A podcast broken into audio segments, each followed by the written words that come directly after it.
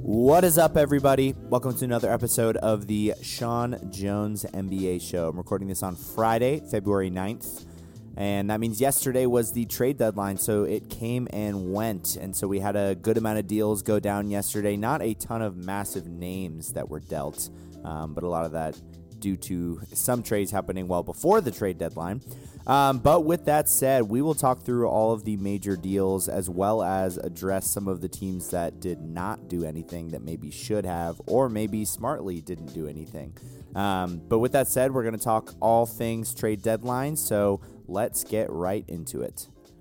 So, overall, like I said, this was kind of a pretty boring trade deadline. I mean, there really were not any major names moved. The biggest names being Gordon Hayward, PJ Washington, Bojan Bogdanovic. I mean, um, certainly not headline type names. However, I do think a big part of that is because we do have to keep in mind that James Harden, OG Anunoby, Pascal Siakam, Terry Rozier, these are all guys that were already dealt this season. So um, I know Harden felt more like a delayed off-season deal than an early in-season deal.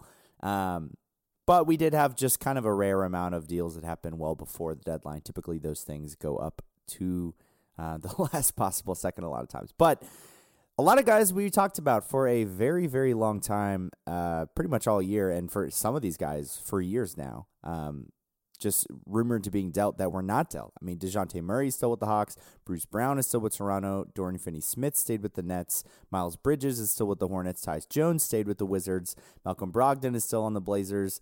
Andrew Wiggins is still with the Warriors. And then the Bulls didn't trade anybody. They still have LaVine, who, of course, is out for the season. So that might have played into that.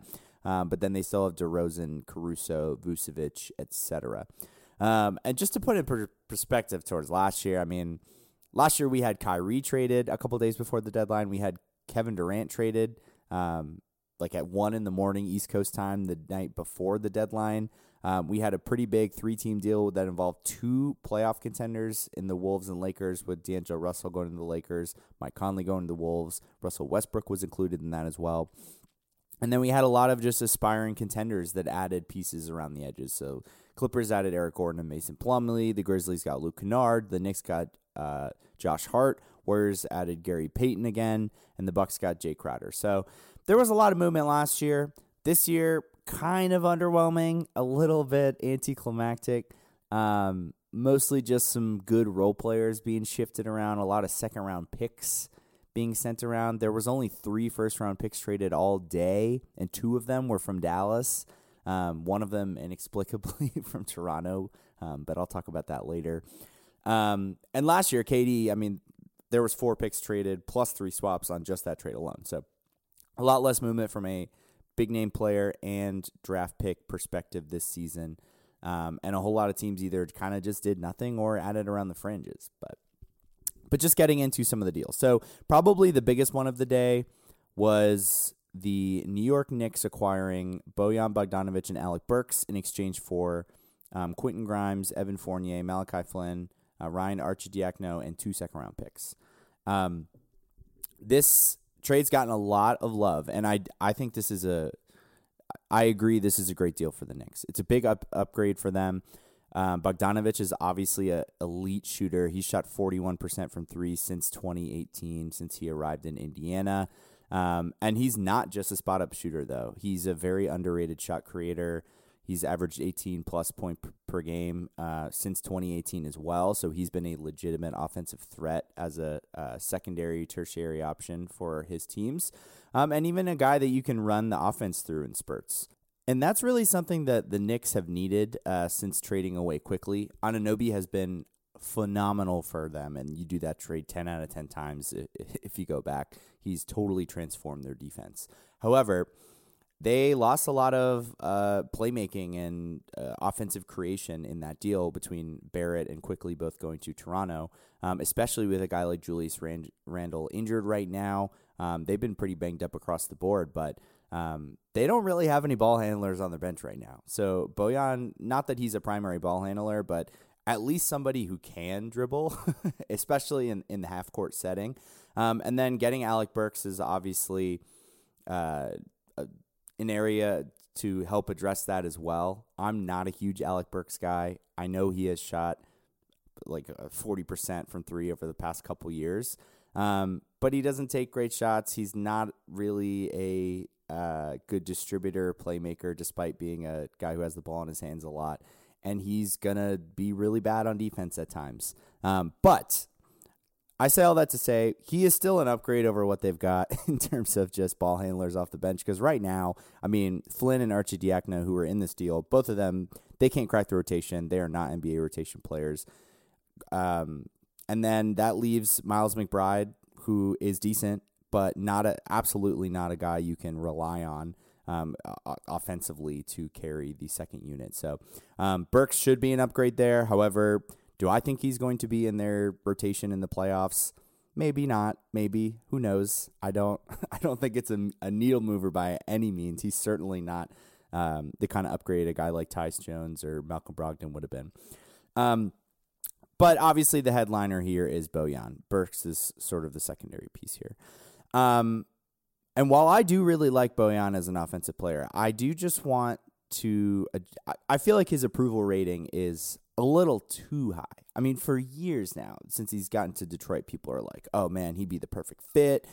Uh, plug him into this team, and it would just open up everything. And offensively, I do agree. He is the kind of guy that can fit in on any team. He can play the three, he can play the four.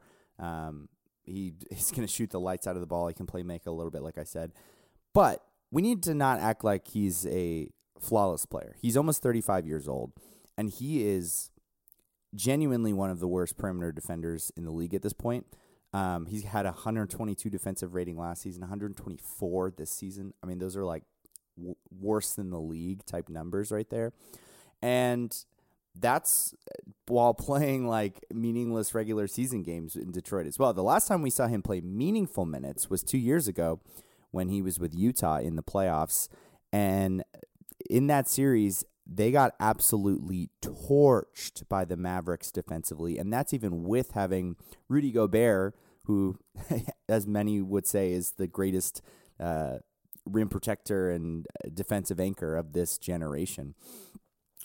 But uh, they the Mavericks they didn't even have Luka for a couple of those games, and they totally dominated Utah, especially on the offensive end. They got absolutely cooked, and Bogdanovic is a, a big piece of that. I mean, uh, look, did Donovan Mitchell play well defensively in that series? Absolutely not. But they had Royce O'Neale, they had Mike Conley, guys who are known to be at least competent defenders. So uh, he's not absolved of the blame for how bad they looked in that playoff series. Um, and then since then, he's been just as bad, if not worse, on the defensive end. So I say all this to say just that he's not this flawless guy that the Knicks are getting. He's not going to solve all their problems. He helps them offensively, but he certainly does hurt them a little defensively, especially while Anunoby's out. I expect them to take a pretty drastic step back defensively because going from maybe the best perimeter defender in the entire league and OG to a guy like Bojan is a massive, massive drop off. Um, and am I absolutely positive that Bojan won't get played off the court in a playoff series? I'm not. I'm not. I mean, I think in the wrong matchup, teams are going to come at him. He is clearly going to be the weak link and um, on the on defense for New York in the playoffs. And so I think teams are going to target him and how he responds is going to be a major question mark in terms of if they can play him big time minutes in the playoffs. So the good thing is they're not going to need to necessarily rely on him to play 35 minutes a game. They are super deep now. Um, and I'm not I don't say this to say I don't like this trade. I like this trade because the context of the trade is so important in terms of what they gave up. I mean, they gave up Fournier, who literally hasn't been in the rotation for over a year now. Flynn and Arcidiacono, who are not rotation players. Two second round picks, which I personally don't really care much about. Um, and then Quentin Grimes. And Grimes is a, a, a nice, solid young player. I do like him genuinely, but he has been in and out of the rotation as well. Um, and he hasn't played as well this year as he has in years past and he's kind of redundant with a lot of what they have they don't need another like 3 and d spot up guy um, because they've got josh hart they've got um, uh, DiVincenzo, and now Bojan is a, a better version of anything Grimes could ever be offensively at this point, at least. So value wise, this is a no brainer trade. You're basically upgrading the Fournier spot, who wasn't playing anyway, uh, and gave up an expendable asset in Grimes, two non rotation players, and two second round picks. And they kept all of their first round picks, which is huge for them because now they maintain all of the flexibility they could need to go into the offseason to make a big offseason acquisition via trade if someone were to become available, like a Donovan Mitchell, or maybe someone unexpected that we don't even know about yet. Um, so get getting Bojan with, without giving up a first, or really any rotation piece besides Grimes, and you get Burks too is just like a throw in. It's a no brainer trade. You do this trade every single time. It's just uh, good asset management by New York. Keep gives them flexibility, improves them in the short term, and it seems like a good fit. Um, I just want to pump the brakes in terms of saying that Bojan is some massive, massive di- difference maker. But I will say, for the first time, I am at least open to the idea that the Knicks could make the conference finals. Um, I obviously still prefer the Celtics. I still prefer the Bucks. I know there's a lot of uh, Bucks hate out there right now, um, but the East is is looking more and more uncertain. I mean, it looked like earlier in the year it was Celtics clear number one, Bucks and Sixers clear number two in some order. Um, but with Embiid out, the Sixers, who knows with them at this point? Um, he may not even be back this year, so they might not even be in the picture. Then you've got Milwaukee, who is one in five since firing Adrian Griffin. They have shown some defensive strides, but clearly it has still been a learning process. I'm not going to jump to any conclusions. I mean, look at the James Harden trade. They were 0 4 in his first four games, and now they are absolutely cruising. So I'm not going to freak out over the the bumpy start with the Bucks, but it's obviously something to monitor. And I don't think this season has been been as smooth for them as they would have hoped or you could would have thought it would be. And then after that, I mean, the Cavs have been playing lights out, but uh, how could you not feel good of the Knicks after you absolutely kicked their ass in the playoffs last season? Um, and then that leaves the the rest of the teams. I mean, Miami has been up and down. Um, Indiana, they've got a lot of pieces and talent, but they don't have any playoff experience, and so I yeah, I think the Knicks could, in a scenario, make the conference finals, but I think it really depends on the matchups, and I still probably think their most realistic fate is a second round loss. Um, but they're going to make it interesting because they've got. It stinks for them because they've got everything you could want except for the most important piece, which is a like clear cut top 10, top 15 guy. Like Brunson has been phenomenal this year, but even with that, he's not that. He's at borderline top 20 at best right now, top 25, I'd say. Having a phenomenal season, deserves to probably have started in the All Star game, if not for uh, Donovan Mitchell. Uh, and he will make All NBA as of right now, and I think that's deserving as well. But we still know when it comes down to it, they're not going to have the best player in any c- series they play. Tatum's going to be the best player if they play the Celtics. Giannis will be the best player if they play the Bucks. I think Halliburton is better than him personally, so I think if they play the Pacers, he will be the best player in the series. Um, if they play the Sixers with Embiid, obviously he will be the best player in the series. So just go down the line. Um, they're going to be at a talent disadvantage at the very top in any series they play. And so that's the one piece they're missing. And so that's really what's holding me back from saying they're this contender. I'd be shocked if they made the finals still. It would be one of the finals teams with the worst best player that I've seen in a long time. Um, maybe since the 04 Pistons or something like that. Um, but good trade overall. Knicks did well for themselves.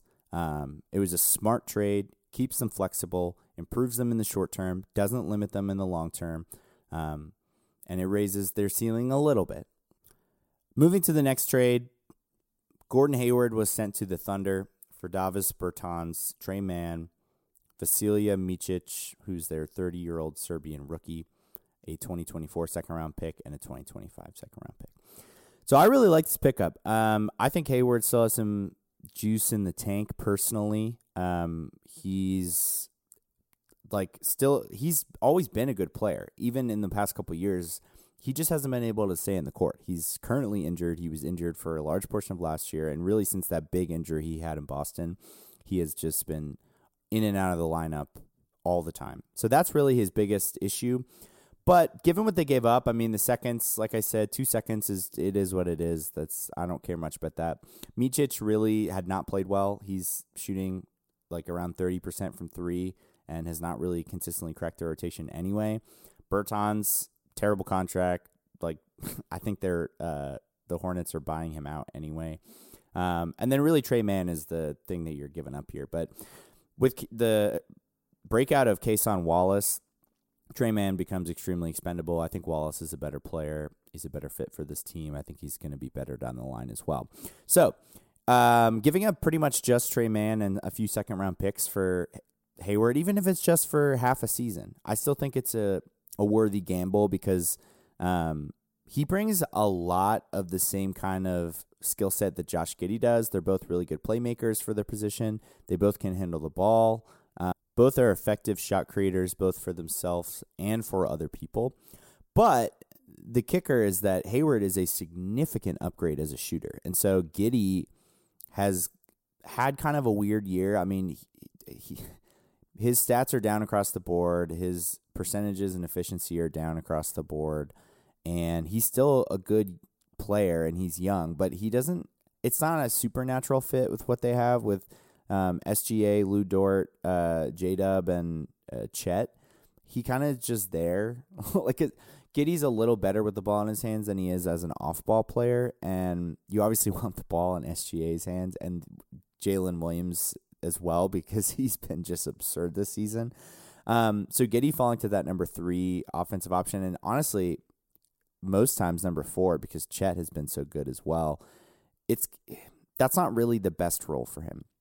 But Hayward can thrive in that role. I think that he's actually like I think Giddey's a better player in a vacuum, but I think Hayward's a better fit for this team just as a guy who can hang out on the perimeter, knock down open shots, but he's still a threat as like a uh, guy that can put the ball on the floor, create a little bit for others, play with the second unit, and get some good offensive possessions. Um, so I, I like it for them, and I think it gives them optionality with their lineup. So Giddey could essentially not even need to be in the rotation in some playoff series because Hayward could fill that role for him. Um, whereas before they they really did need him because um, outside of those main four, they've got some good bench pieces, but not a lot of guys that were coming off the bench or um, at end of the lineup guys that could create so much. So this gives them optionality. Um, they can bring Giddey off the bench now if they want. They probably will start with Hayward off the bench. Um, but I think ultimately down the line, he's a better fit in their closing lineup with their other main four guys um, instead of Giddey. Um, and also, he's a free agent at the end of the year, so there's no long term commitment. I know he's got a big salary, but it opens up some cap space for them. So, yeah, I don't think this is necessarily a, a needle mover though, because to me, this wasn't their biggest need. I mean, they really, really need a big man, in my opinion. I mean, in the playoffs, they might have to go up against Minnesota, who's got Towns and Gobert on their front line. Denver, who's got Jokic, obviously. They might have to play the Lakers in the first round or something like that with Anthony Davis. There's a lot of teams with size in the West, and I don't know if they're equipped to guard those guys over a span of seven games. I think Chet is a phenomenal player. I think he's a great defensive player, but more of the type of defensive player who's got versatility and can block shots, not so much the type of defensive player that's going to guard a elite scoring big man one on one in the paint. I think he'll get bodied around a little bit, and they don't really have other options after after him anyway. Jalen Williams, the other Jalen Williams, he is small. I mean, he's just not. I think he's like six eight, six nine. He's just undersized for his position, and he's not a reliable, legitimate backup center, especially in a playoff setting, um, because he's also not offering a ton offensively either. So I like this move, but it's like, why make this and not also go after a big guy? I just don't really get why they didn't go for it. I mean, I know that they've got a lot of runway given how young their players are, but at the same time, I'm like, they're they could be the number one seed this season. Like you gotta at some point go for it. You've got SGA who's in the running to win MVP, um, and so I without the adding a big, I personally don't really see them as a legitimate contender. Just in the sense, like, could they make the conference finals? Absolutely. I just mean I don't think they can win the title this year, and a lot of that is based on just precedent. Um, there's no precedent really at all for a team to go from out of the playoffs to winning the title without adding an all star. So like teams have like the Suns a couple years ago went from out of the playoffs to the finals, but that's because they added Chris Paul, who was an All NBA player. Like stuff like that happens all the time. Um, but they didn't add anybody except a rookie and an injured Gordon Hayward. Like that's there's just no precedent of that. Um, the, I tried to look back and see if there was anything close. The closest thing I could think of was the Chris Paul uh, Hornets back in New Orleans. Um, they went from out of the playoffs to the number two seed, uh, and they won 55 plus games. That was a team with Chris Paul, Peja Stojakovic, David West, um, Tyson Chandler. They were a really good team, but they lost second round uh, to a better, more experienced team in the Spurs. And so I just think that the Thunder will have a similar – destiny this year where they'll play somebody who's more experienced and fall up short, even though they've got all the talent in the world. Um, but yeah, I just don't see it at them. But I would really would have liked to see them add a big guy. Um, overall, I do like the the Hayward addition. I think that they didn't have to give up much as expected. I mean, given his salary, there probably wasn't a ton of market for Hayward, and he might have been bought out regardless if he wasn't moved. So next, uh, gonna go to the Buddy Hield uh, trade as he was sent to the 76ers for Marcus Morris, Furkan Korkmaz, and three seconds. Um, first of all, congratulations to Korkmaz. This dude has been had a trade request in for years now and finally got out of Philadelphia, so good for him. um, the Sixers also sent Danuel House in a separate deal to the Pistons for a second round um, pick to clear some cap space, presumably maybe for a buyout guy like Kyle Lowry, who's been mentioned, um, with Philadelphia being the favorite, because they're actually one of the few potential contenders that it's not in the tax apron, so they can actually sign Lowry, whereas Lowry's very limited with the other contenders that he can go to.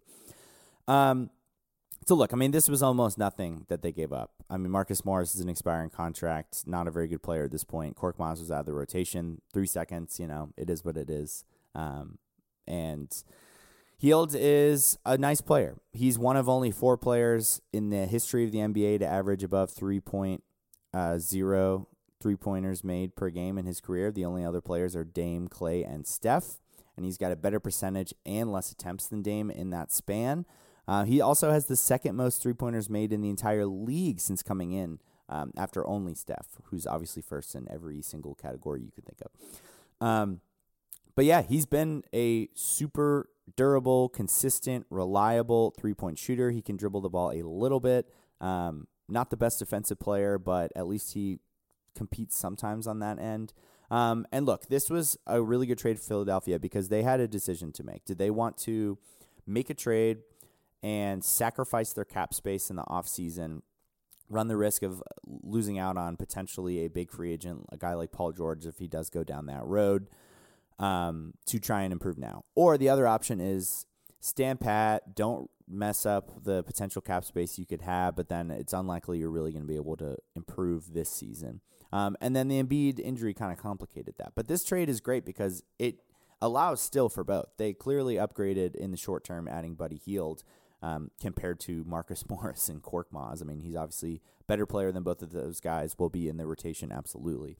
Um, but at the same time, Hield is also an expiring contract. So it gives them the best of both worlds where they still maintain that flexibility to sign a big name free agent in the offseason if they really wanted to. Um, and it, it also kind of threads the needle of like, is Embiid going to come back or not? If he comes back, then great. He helps them for the playoffs. Um, Hield does, and they might be able to make a legit push to make their first conference finals. Or um, if he doesn't come back, then it's more of a tryout for Hield. You can see if he plays well next to Maxey, maybe re-sign him in the offseason. Um, or just let him walk if things don't work out because they didn't really give up that much for him. So it's a low risk deal. Um, it's similar to the Knicks deal where it maintains their flexibility, um, but also giving them a short term upgrade for now. Um, on the Pacers side of this, I mean, this obviously doesn't necessarily help them, but uh, they probably wanted to open up minutes for Nembhard, Nesmith, Mathurin, guys like that. They've got a lot of younger guys at that same two guard position, so it was a little complicated with the minutes and rotation there. And Hield had been rumored to be traded for years. He probably wasn't part of their long term um, plans. He's in his 30s already, expiring contract. Um, I know the Pacers probably weren't going to re sign him because they might want to have some cap space um, this summer as well because they obviously have to re-sign Siakam, but they may want to make a couple new additions as well. So this deal makes sense. Um, not a needle mover by any means, but it's a smart move by the Sixers, um, and they maintain pretty much all that flexibility that I mentioned. Next, we'll move to Dallas, who had one of the more active deadlines as they made a f- couple different deals. The first one, um, they acquired Daniel Gafford from the Wizards for Richaun Holmes and a 2024 first round pick that they actually got from OKC in a separate deal, um, allowing OKC to have a swap in 2028. Um, that first round pick, I believe it's the better of um, the Thunder and Clippers this year because the Thunder have a swap with the Clippers. Um, but both those teams obviously are uh, two of the best teams in the league record wise. So that pick's probably going to be in the late 20s at best for Washington this year. Um, then they also sent Seth Curry, Grant Williams, and a top two projected 2027 first round pick to the Hornets for PJ Washington. Um, and then the Mavs also got two second round picks back in that deal. Um, so a lot of moving parts here. Uh, i going to start off with Grant Williams, who they signed in the offseason and dealt in this trade. A lot of rumor, reports going around since the trade saying that they needed to just get, move on from him. It was a weird fit, um, personality wise. He was rubbing people the wrong way. Um, and probably more importantly, he just wasn't playing well. I mean, he was having a career worst year, like from an efficiency and defensive standpoint. Um, he was 41% from the field for the season, 120 defensive rating, which is easily the worst of his career. And since the calendar year turned to 2024, he's shot only 33% from three and under 40% from the field. So he's been bad at both ends. He's been a bad fit. He hasn't really done anything for them. It's just been kind of, it, it was a miss on signing him in the offseason. Um, I'm not really sure what the right fit for him is, but it was clearly not this team from a basketball standpoint or from a locker room standpoint based on all the reports. Um, but in terms of what they got, Dallas, um, I really like Gafford. I think he's a re- he's a really good rim protector. To over two blocks per game this season, he's a good rim runner. Um, I think playing with Luka will only help him. We've seen how effective Dereck Lively has been as a rookie with um, Luka. And I think also just getting away from guys like Jordan Poole will help him as well. Uh, but he's still only 25. And so he's one of those guys that's like a fringe starter. But as a backup, I think he's one of the best backup bigs in the, in the whole league right now. I really like what he does. He he's doesn't demand any shots, obviously, on the offensive end. He's limited there. But that's really, they don't need him to do anything on that. And it, it'll be like Lively. He'll play that same sort of role where as a a lob catcher, finisher at the rim, um, and then a defensive rim protector, which both of them do very well. And the center position was a major weakness for this team for a couple years. I mean, Dwight Powell has been there for a while, but he's just not good at this point. I'm not sure he ever was that good anyway. Um, they've had guys like uh, JaVale McGee, who was a disaster signing. Um, uh, who, R- Richaun Holmes, who was in this trade, he couldn't even crack the rotation at all this year. They had to play um, Maxi Kleber at center, who could be effective there at times as a floor spacer, but uh, that's more of a thing you probably prefer to have as like a weapon in your back pocket than a necessity to have to play him at center. Uh, which is what they had. but now it's a strength. I mean, the Gafford Lively combo to me is one of the best center combos in the entire league in terms of just both guys being very, very solid. I don't think you're going to lose anything, um, to, regardless of who's on the court at any given time. They have similar skill sets. Um, Lively, I think, has got more upside um, as an offensive player, and he's a little bit more athletic. But both of them very, very solid defensively and uh, are smart offensive players to this point. Then moving to PJ Washington, he is more of a theoretical player than reality to this point. Because in theory, he is a six seven, six eight floor spacer at the power forward position. He can score off the dribble. I mean, we've seen him had uh, 40 point games in the past. Uh, he can also play some small ball five, like the PJ Tucker type role um, that we've seen be very successful over the past half decade or so. Um, and he's shown some flashes just as a versatile defender, guarding guards, guarding forwards, guarding centers. Um, but the reality is that a lot of this is more theoretical. His three point shooting has gone down each of the past three seasons, and he's only 32% this year. His defensive rating has also gotten worse each of the last three years, up to 121 this year, which is really bad. Um, but I do think it's just hard to judge too much. Just the fact that he's played on a Hornets team that's been really bad, especially with LaMelo missing a ton of time in that span. So I think a change of scenery will be good for him, and I think it could unlock him a little bit. I, I'm a PJ Washington fan. I think he is good, and I think any contender would uh, want to have him. And I think he's the perfect kind of player to fit in on a contender as a do it all Swiss Army knife role player. Um, I personally think first round pick is fine value for him. I mean, I think his contract he signed the offseason is not too bad. Um, but he's going to play the role that they thought Grant Williams would play, but he'll do it better. I mean, he's a better, I trust him more as a shooter. Um, I think he's a more versatile player. He certainly has more skills offensively. Um, I think they're comparable defensive players, but I think Washington's got a little bit more versatility on that end. Uh, and so Dallas's rotation is looking pretty solid now. I mean, um, Kyrie, Luka, Josh Green, PJ Washington, Dereck Lively, with Exum, Hardaway, Derrick Jones Jr., and Gafford off the bench. I mean, it's a pretty solid nine, genuinely. Um, do I think it pushes them to a contender? No. Um, and I think that's the downside of all these moves is that, like I said, they had to trade a swap to get the pick to send to Gafford. So now, if you look at their first round picks in the future, 2024 they owe the pick to the Knicks from the Porzingis trade. 2025 they have their own pick. 2026 they have their own pick. Um, but they can't trade either of those because they already traded 2024. So because the Stepien rule, they can't trade 25. They can't trade 26 because they just traded the 27th pick to the Hornets for PJ Washington, which is only top two protected. They also have a swap going to OKC in 2028 now for the Gafford deal. They have a 2029 that's going to Brooklyn because of the Kyrie deal, and then in 2030 they have a uh, swap going out to the Spurs it, that they got in order to sign Grant Williams as part of that deal. So they don't have a single pick at all that they can trade, and they only have two swaps left available. And from 2027 to 2030, all of their picks are owed out. So like either a swap or sent to a team outright um, from 2027 on, which is not great when you consider that Luka could potentially become a free agent after the 2026 season. Um, so this could get really, really ugly for them if Luka leaves. Um, and the worst part is that they can't do anything to really guarantee that he won't leave because they don't have any assets to trade anymore. They can't trade any of their picks, and the only players on their roster that really could net anything of significant value are probably Lively, maybe Josh Green. Um, and but again, that's there's not guys that are going to be needle movers to get you like a third star or anything like that without picks attached.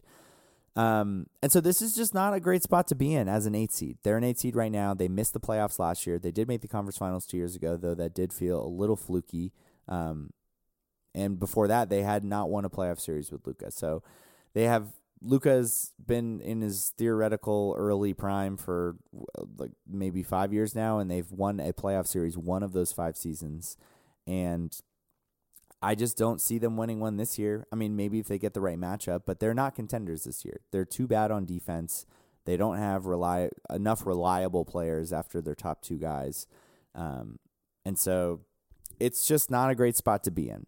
You if you owe out all your assets and you're a team like the Suns or the Nuggets or the Bucks, where like you've got the star power to say, okay, we can win it all this year if things break our way like Dallas just doesn't have that. And now they have no assets to improve and they put themselves at a massive, massive risk to be in a just awful spot if Luka leaves because they're gonna I mean, they're gonna be terrible if he walks.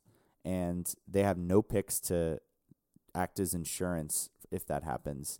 Um, not to mention the string of these events to get these makes these trades happen. I mean, that 2030 swap was to get Grant Williams. The 2028 swap was to get Gafford. So they sent out basically two swaps to get uh, two swaps and that 2027 pick to the Hornets um, just to get these two guys. So that's three years of their draft rights sent out for two, at best, good role players. like one of them is not even going to start, and the other one has never been on a winning team in his entire career. So I think like if you take a step back and ignore context, th- these are good pickups for them because they do make the team better right now. But it's really hard to ignore the context because it's it's really important for this team as, as they're making these decisions. So. Next, we got Monte Morris headed to the Wolves, which did not happen yesterday, but happened um, earlier this week. That was for Shake Milton, Troy Brown, and a 2030 second round pick. Uh, look, Monte Morris has barely played this year. He's, uh, but he was really solid last year, and he's been solid over the past five years or so. He was 38% from three just last season, over five assists.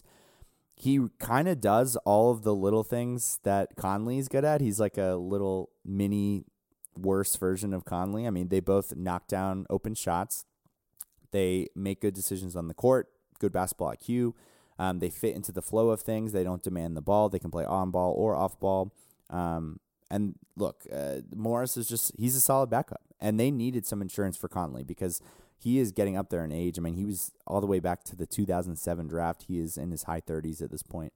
Um, and he's been good for them, but he's really the only like adult that they have in their main rotation with a lot of guys that are can be immature at times and make some questionable decisions, especially on the offensive end.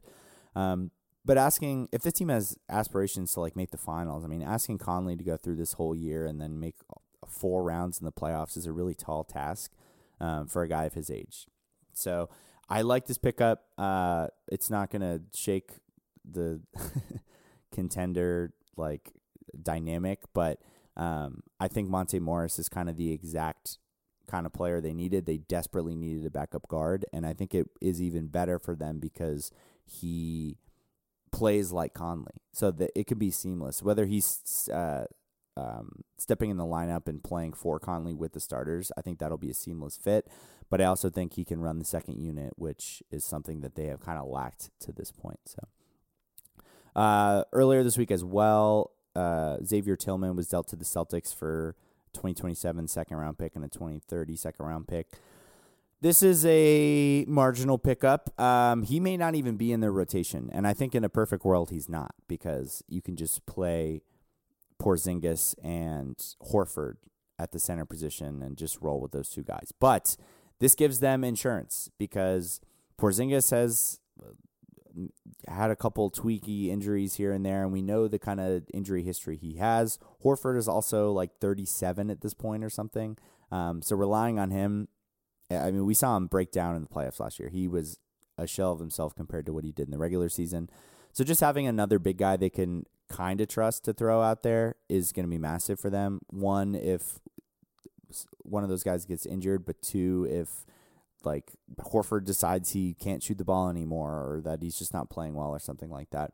Um, and look, Tillman's been really bad offensively. He's 41% from the field as a center. He's only shooting 56% at the rim, which is really, really bad for a big guy. Um, but he's a really good defender. 109 defensive rating. He's a he's not the tallest guy, but he's a big body. He's a bruiser type guy. Um, and he can go out there and has six fouls to work with and can give just make a big guy's life a little more trouble um, than it might have been. So I like to pick up overall. I mean the the trade was for nothing basically, so um, it can't hurt, and he does give them insurance. So. Then we had Royce O'Neale going to the Suns. I thought this was a very good pickup. Um, they gave out three second round picks. They only had four left to trade, so they have one second left uh, in total. Um, but then they sent Keita Bates Diop and Jordan Goodwin to the Nets. Um, and then they also sent um, Yuta Watanabe and Chimezie Metu to the Grizzlies for David Roddy. So there was two deals here. Um, but I love the O'Neale fit. I mean, he's been a 38% three-point shooter this year. He's been a consistent, solid 3 and D role player type guy. Um, we've seen him be very successful with uh, Utah in the past. Um, I mean, even just a little over a year ago, Brooklyn felt good enough about giving up a first round pick for him. Um, when back when they thought they still had were going to have Durant and Kyrie. Uh, so yeah, I mean, he look the the Suns had six guys they can trust right now. That's Booker, Beal, Durant, Nurkic, Grayson Allen, and Eric Gordon. They have a lot of other guys that they would throw in and add the lineup.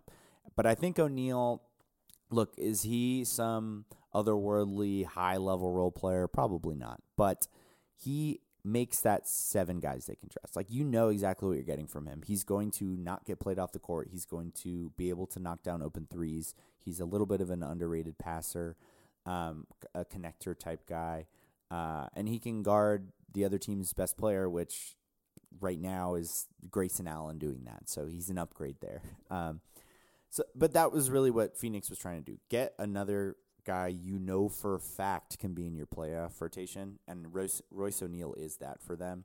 So now they're at seven, and they've got some other interesting pieces with like Bol Bol and Drew Eubanks and Josh Okogie, and we'll see who plays depending on the matchup. But at least they feel good about themselves now that they've got seven guys. They've got two open roster spots now as well for, to add in the uh, buyout market, which they should be one of the better destinations you'd think in theory, just given that they've got rotation spots to be had and they're a team with a lot of star power. So, um, the David Roddy part of this, I'm not a huge David Roddy guy. I don't really get this pickup for them a ton. I mean, he's like six four, but listed as a power forward. He shot only 30% from three for his career, 42% from the field. He's a terribly negative offensive player from an advanced stats perspective. Uh, he was drafted 23rd overall a couple years ago, but he was projected in the second round, so he was kind of a reach. So I know it'll sound like oh, ex first round pick, but it, it was it, he really shouldn't have gone that high, and he's shown why because he's uh, Memphis has given up on him already for just a a swap, not even like a one for one swap, but like a swap that's already been swapped twice. so I just don't see him cracking the rotation. I mean, I think he's going to be like Nassir Little, a young guy that they can throw out for some matchups, but I think come playoff time, I'd be shocked if he was playing. Um, and if they were going to add another guy, I kind of would have preferred it to be maybe either a, a, big man or just a more veteran guy that you know what you're getting. But it is what it is. Good pickup overall with the Royce O'Neale uh, trade for the Suns, though. Um, the Bucks also got Pat Bev in exchange for Cam Payne and a second round pick. I I think they were hoping they probably would have made more additions than just this, but it, you know, it is what it is. Uh, they didn't have a lot of assets. I think Pat Bev's probably an upgrade just given what they have and what they need. Cam Payne is uh, definitely a better offensive player than Beverley is, but uh, they need defense. They need guys that can guard, that can, especially on the perimeter, because Cam Payne is, you know, he's an underrated defender. I'll say that. He's not a good defender but he's not a guy that's getting played off the court. I mean, we've seen him in playoff settings, and he's held his own at the very least. But Pat Bev is obviously better on that end, and that's just what they needed more of. So it makes sense that he, uh, uh, they would do this deal. And then for the Sixers, I mean, I don't know. Maybe they just want to get another second round pick. I mean, given that they got Hield and their emergence of Maxey, and then they still have De'Anthony Melton. So I mean, they got a lot of guards. Cam Payne may play, he may not play, but he's still a fine backup. But he's just obviously not a guy you can like super rely on in a playoff setting. Whereas I think Pat Bev, you can at least know that you're going to play him in the playoffs. So uh, not a needle mover there. I mean, this is just kind of a m- more minor deal. Then there were a few kind of weird deals, uh, both of which involved the Raptors, which I had a podcast not that long ago where I talked about just the strange and bad moves they've made over the past five years or so. And this kind of just continues with it. I mean, so they acquired um, Ochai Agbaji and uh, Kelly Olynyk from Utah for Kira Lewis, Otto Porter, and a first round pick. Um, I think adding the context of this pick is important. It is the worst of the pick they got from Indiana. So it's this year's pick, and it's basically like been swapped four times. So it's like among four teams, it's the worst of those four. So it's likely going to be at best like the 25th overall pick or something like that. So it's barely a first round pick. If Toronto's really liked Agbaji and they say, okay, well, we'd rather have him than whoever we can get at 25th overall, like, I guess that's fair justification. Um, I won't argue that. I mean, Agbaji did go in the lottery just like two years ago or something. Um, but he hasn't done much since. But regardless, the 25th pick in a draft people think are not uh, good. It's not a good draft, one of the worst we've had in the past couple decades, even if not this century. So I guess from that perspective, you could talk yourself into this deal. But for me, it's just like, dude, it, this is two years in a row where they've traded away a first round pick for a, a center at the deadline.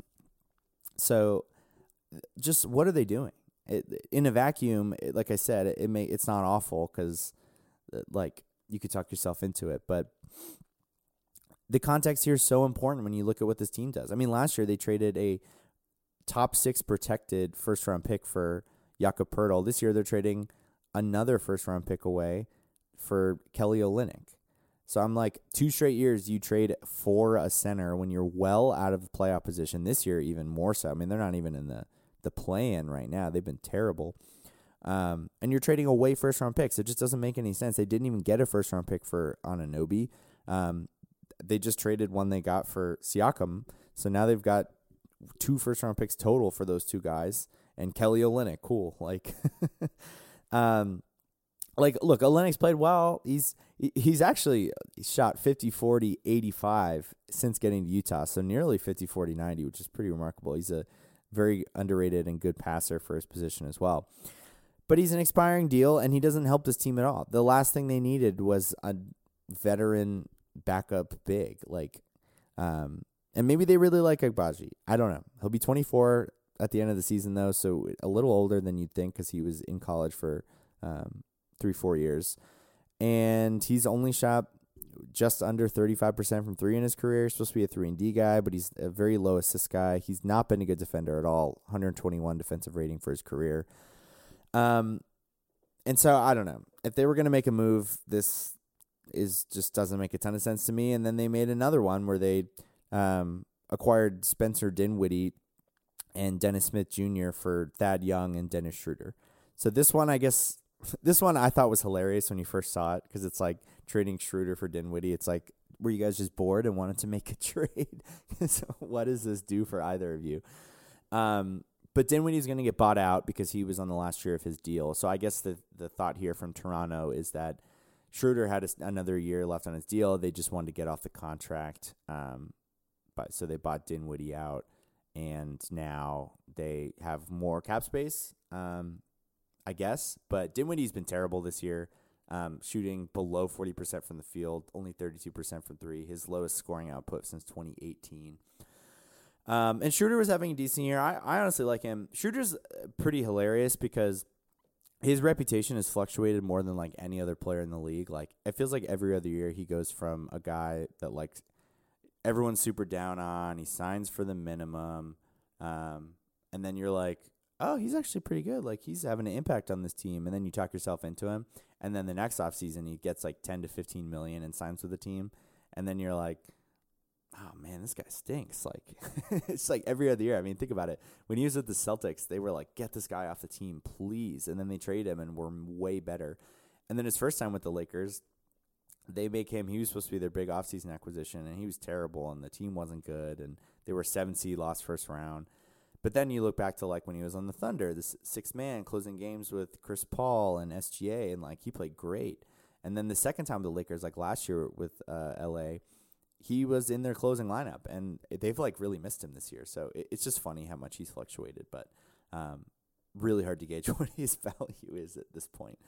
Um, but yeah, I don't know with Toronto. I mean, I, I genuinely don't know what their plan is. They're like finally trading away some other guys, and but they did so without getting a ton of assets back from like a future picks perspective, and now they're trading away picks. They've now been technically buyers at two straight deadlines despite being well out of the playoff picture.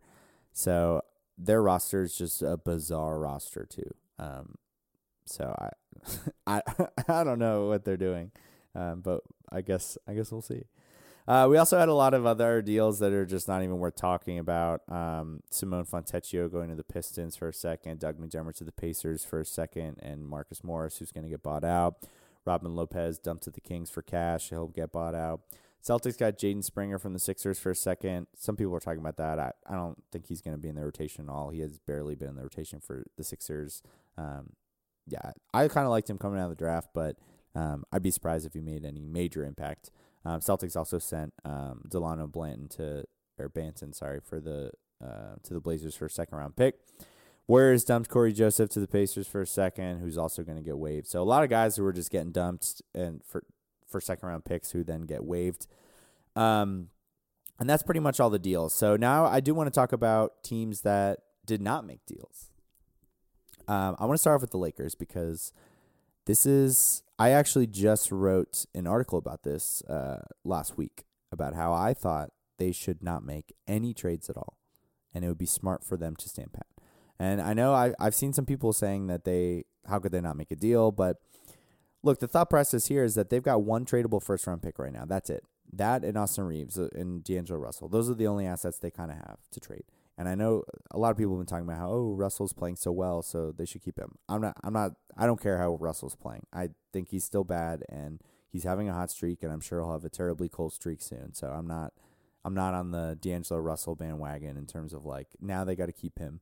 Um, so, but in the offseason, they could have up to three first round picks to trade. So the, if you look at the options, option one is let's trade our first round pick now, try to get to Dejounte Murray, something like that they're a 500 team. They've been a 500 team all year. They're not in the playoffs right now. So you had Dejounte Murray. Let's say maybe best case scenario, he brings them to the six or seven seed. Okay, cool. They're a fine playoff team.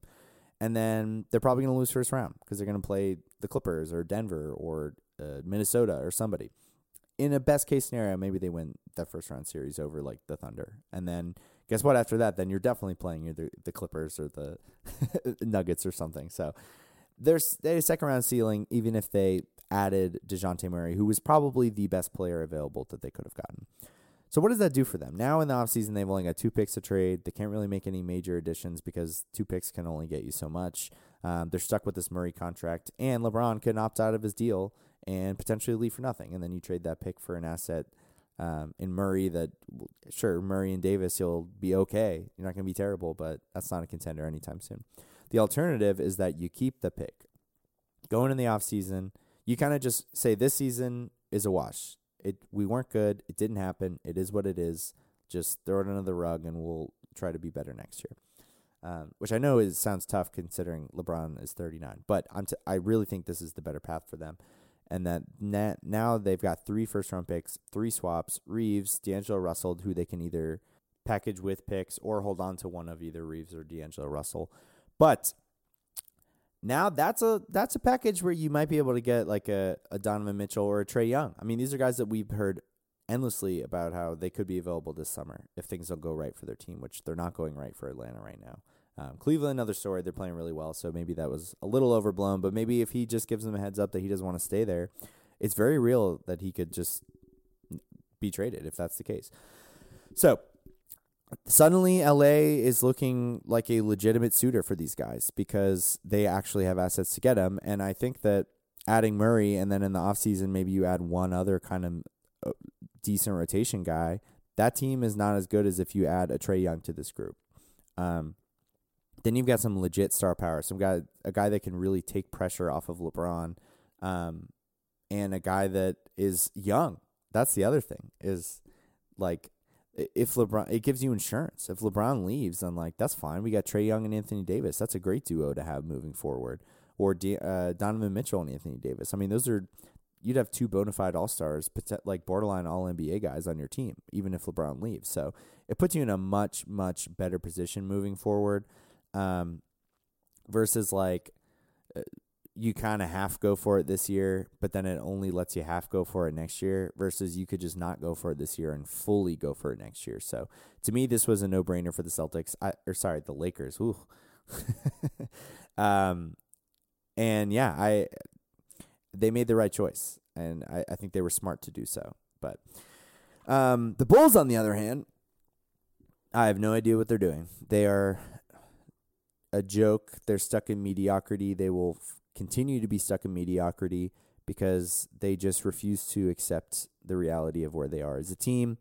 There's quotes coming out that they want to push for the playoffs. Like, congratulations for what? To lose first round in four, maybe five, um, or maybe to not even make the playoffs. They might fall short. So this is just, I can't understand how they're being run right now. I what I can understand maybe holding on to LaVine because he's injured, obviously. But like DeRozan is a free agent at the end of the year. He's he's gonna leave. He's just he's gonna leave. They they are gonna lose that asset for absolutely nothing, and his value will never be higher than right now because he's already getting up there in age. He's majorly overperformed what people expected of him in Chicago, and like even if the deal that you wanted wasn't out there, maybe they wanted it first and they couldn't get it first. Whatever, whatever you get back for him is still better than nothing, and he's gonna leave for nothing. It just makes no sense. Like uh, Vucevic, I could understand keeping, or Caruso, just because maybe they didn't get what they wanted and they could just try again next year. But I have no faith that they will try again next year because last year they didn't make a deadline deal, and you could say, oh well, maybe they'll just deal him next year guess what? It's this year, and they didn't do anything again, and especially with DeRozan being being an expiring contract. So I have no faith in them to say like, oh, benefit of the doubt, maybe they'll just try to deal Caruso in the offseason or, or next deadline. Like, no, I actually don't think they're going to because why would I? They haven't made a trade deadline deal in like three years or something, and they're the team that every single year we say should make one. So I I feel for Bulls fans. They're them and the Raptors both. I mean, the two of them are just they're not being they are not currently well run organizations. I will say that. Um, the Hawks, you could say, I I'm more forgiving on the Hawks here because look, Trae Young. I, if I'm them, I'm not trading him unless like he really he wants out. If he says he wants out, then we can talk about it. But like, he's still super young. I think he's still very good. Um, a true like franchise type player probably best suited as a number two, but regardless, like he's he's super good. I wouldn't trade him unless I had to. Murray, I understand why he was like being dangled because I said this when they made the trade for him. I never liked the fit. They it didn't really make sense to me. They're both better with the ball in their hands. Neither of them are like Murray hasn't been a great spot up shooter in his career, and then Trae probably could be, but he's been reluctant to do so. So it's just like they don't play well with each other. The on off stuff is like when they're on the court together, they're like not even better than when they're on with just one of them. So it's clearly just not a good fit. It never has been. So I get wanting to move him, but he also just signed a four year extension. So the, I don't think there's a huge rush. Like they could trade him in the offseason. They could trade him at the deadline next year. Like I don't I don't think trading Murray was some like, oh my God, we absolutely have to do this now. Um, I think if there was a desperate team willing to overpay, then yeah, it makes total sense to do it now. But if that wasn't there, if they weren't getting the deals they wanted, then I have no issue with them holding on to him and just riding it out the rest of the year, see what happens, and then maybe trade him in the offseason because I do kind of like some of the stuff they have. Jalen Johnson has been really good for them this year. Um, I still like Okongwu. Um, like I just said, I, I'm a Trae Young like believer still, just in some capacity at least. So I don't hate that the Hawks stood pat is the point. Um, compared to like the Bulls, where I'm like, you're gonna lose this guy for nothing, and you have no like the Bulls stars are all older, and the Hawks stars are younger to a degree. So I think it's more excusable. Um, one team that didn't do anything that I thought really should have was the Nuggets. I know they just won the championship last year, but they didn't add anybody in the offseason. And from their team last year, they don't have Bruce Brown and they don't have um, Jeff Green. And they're playing a lot of guys that are either kind of washed up, like Reggie Jackson or uh, DeAndre Jordan, or unproven, like Peyton Watson and Julian Strawther and um, Christian Braun. And so I I worry about their bench a little bit. I mean, they just don't really have anybody that I trust or that I know for sure can play in a playoff series. Like Christian Braun had his moments, absolutely. Did he? He had a game in the finals where he scored 15 plus, looked really good, but he also was getting DNPs. Like he was out of the rotation for a little bit um, throughout the playoffs, and so I know they only played seven guys, which I'm not saying they need nine guys, but who are the seven guys? Like, who are the other two uh, off the bench? Like, I guess you'd have to say probably Christian Braun and Peyton Watson, but I trust them a lot less than I trust Bruce Brown and Jeff Green. So I really thought they could have used just even a minor bench addition. Um, and I know you could argue like they technically don't have any first round picks they could trade right now, but they could have found a way to get first round picks. So, for example, they owe their 2025 first to the Magic, top five protected. And if it doesn't convey, then it goes to 2026. If it doesn't convey, it goes to 2027. But guess what? It's going to convey. Like it's top, they're not going to be in the bottom five. So they could have worked with the Magic to try to remove the protection of that. And so if that happens, then they can trade their 2026 pick. And same thing with they have their 2028 pick to the Thunder, also top five protected. And the reason they can't trade it is because same reason. If it doesn't convey, then it goes to 2029. Doesn't convey, convey it goes to 2030. But same thing, they could have just removed the protections on both of those and said, you know what, we, we trust our team. We're not going to be a bottom five team in 2025 or 2028. So let's remove the protections there. Then suddenly you can trade your 2020 30 pick as well as do swaps for all of the uh, 2026, 2027, 2029. So I I really thought they could have gotten creative and done something. They also had some second round picks to trade. Also, they could have traded some of their younger guys like Strawther or Christian Braun if they thought it was a real up, upgrade. So I just don't love the standing pat thing when you like when teams win the championship. There's all the justification in the world to run it back, but what I hate when teams do is when they like lose people, don't replace them, and think that they can just go back into the next year. Like, I'm not saying Denver can't win it this year. I think they're absolutely up there, one of the top two or three um, favorites to do so.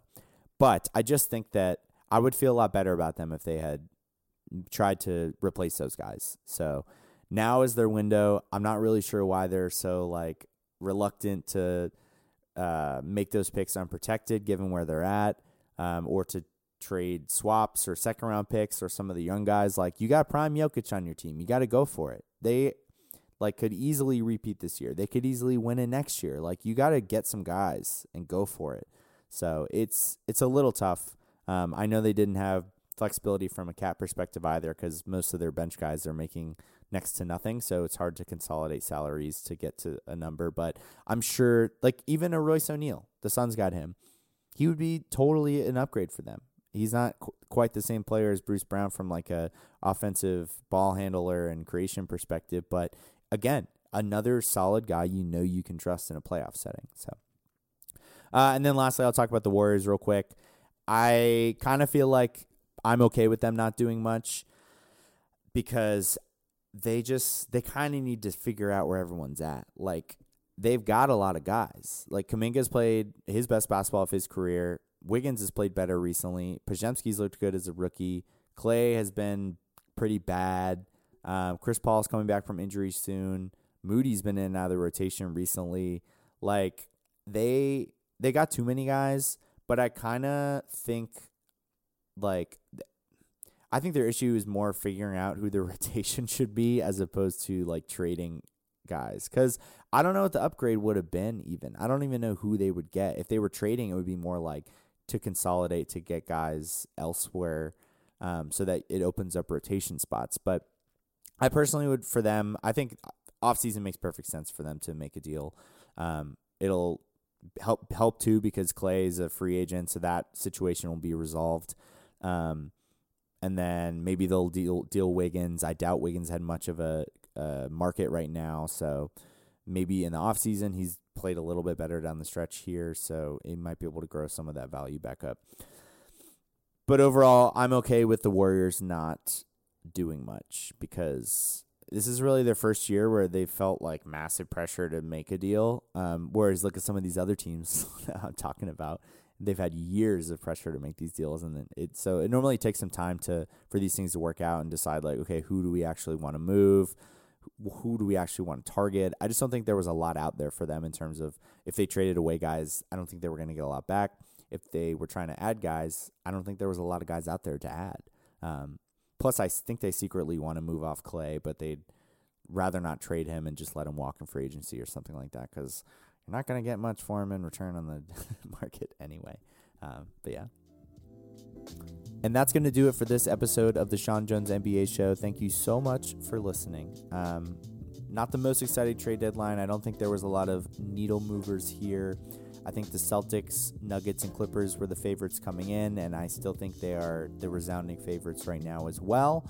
Um, but it's still always fun to see some player movement, and it'll be uh, interesting to see how these guys integrate into their new teams. Uh, but we do have the All Star weekend coming up next week. Uh, so probably won't record again until after that, but we'll talk about how some of the new guys are fitting in and um, as we hit the stretch run here, talk about just where teams sit and who's a contender, who's not, and any other kind of later season observations that we might have. So, um, with that being said, thank you for listening, and I will chat with you soon.